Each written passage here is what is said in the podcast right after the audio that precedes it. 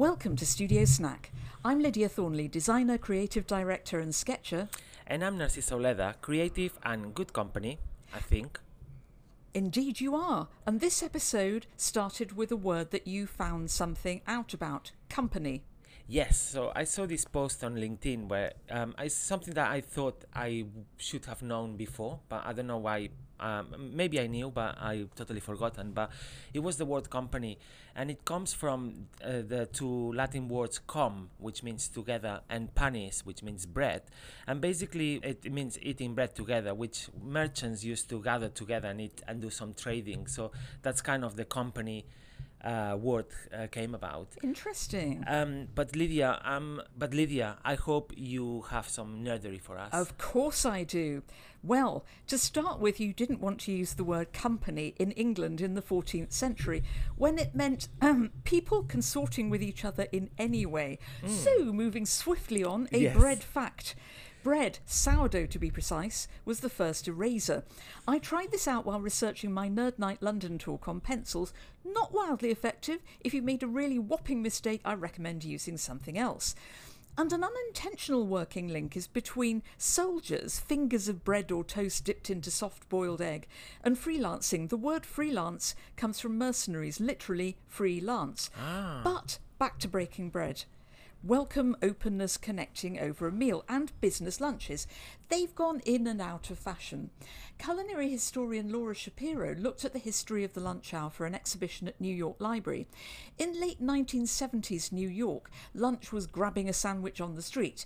If you could enjoy going out for a sit-down meal, you had arrived, and they were long, boozy things. And it wasn't new. An article in Forbes traced the three-martini lunch back to the nineteen fifties. Then came the nineteen eighties power lunch, light food, wine by the glass, all about the business, and of course the expense account.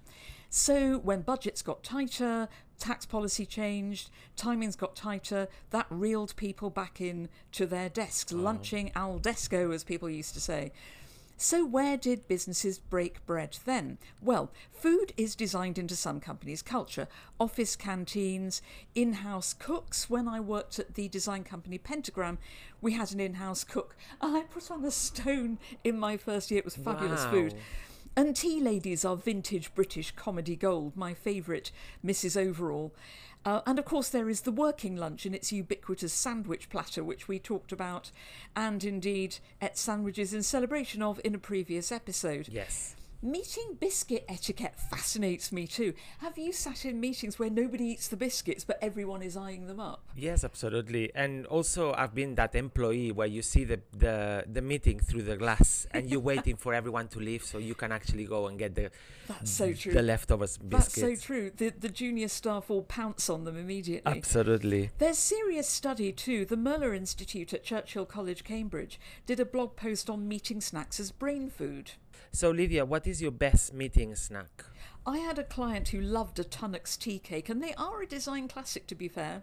What's happened to meeting snacks now that so many meetings are on Teams or Zoom? You often get people switching off their cameras because they haven't had time for lunch and they need to eat. It's almost now something you need to be ashamed of rather than something people are sharing and that's fueling the conversation. And eating is about it's about company as it well. Is. It's about eating together. During lockdown, I remember a few businesses that they would send like drinks or coffees or sandwiches to uh, clients or other employees for online meetings, which I think that would be as well a nice way if you if you if you don't have that physical connection. It's a really nice gesture and it shows that people care. So what should we do as an experiment?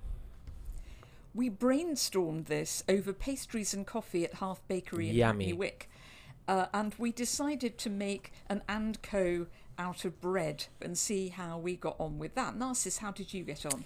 Well, I had a lot of fun, but because, you know, I quite like typography. I started with Futura because it's my my brand font, and I thought I'm gonna start, and also because it's quite thick and relatively easy to cut. Um, so first I cut the the letters on the on the non-toasted bread, but then what happened was that when I put them in the toast, then they started curling.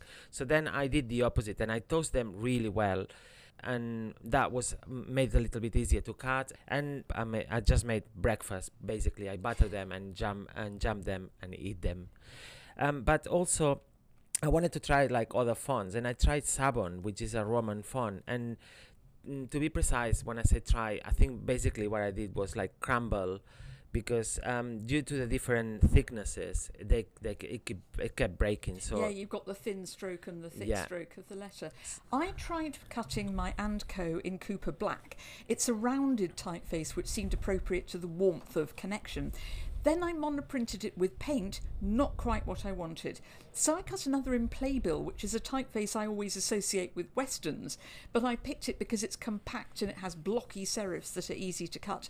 This one I printed in Marmite on baking parchment, as you do. Yeah. Better, but still not great. So I tried it on bread, which really shouldn't work, but it did.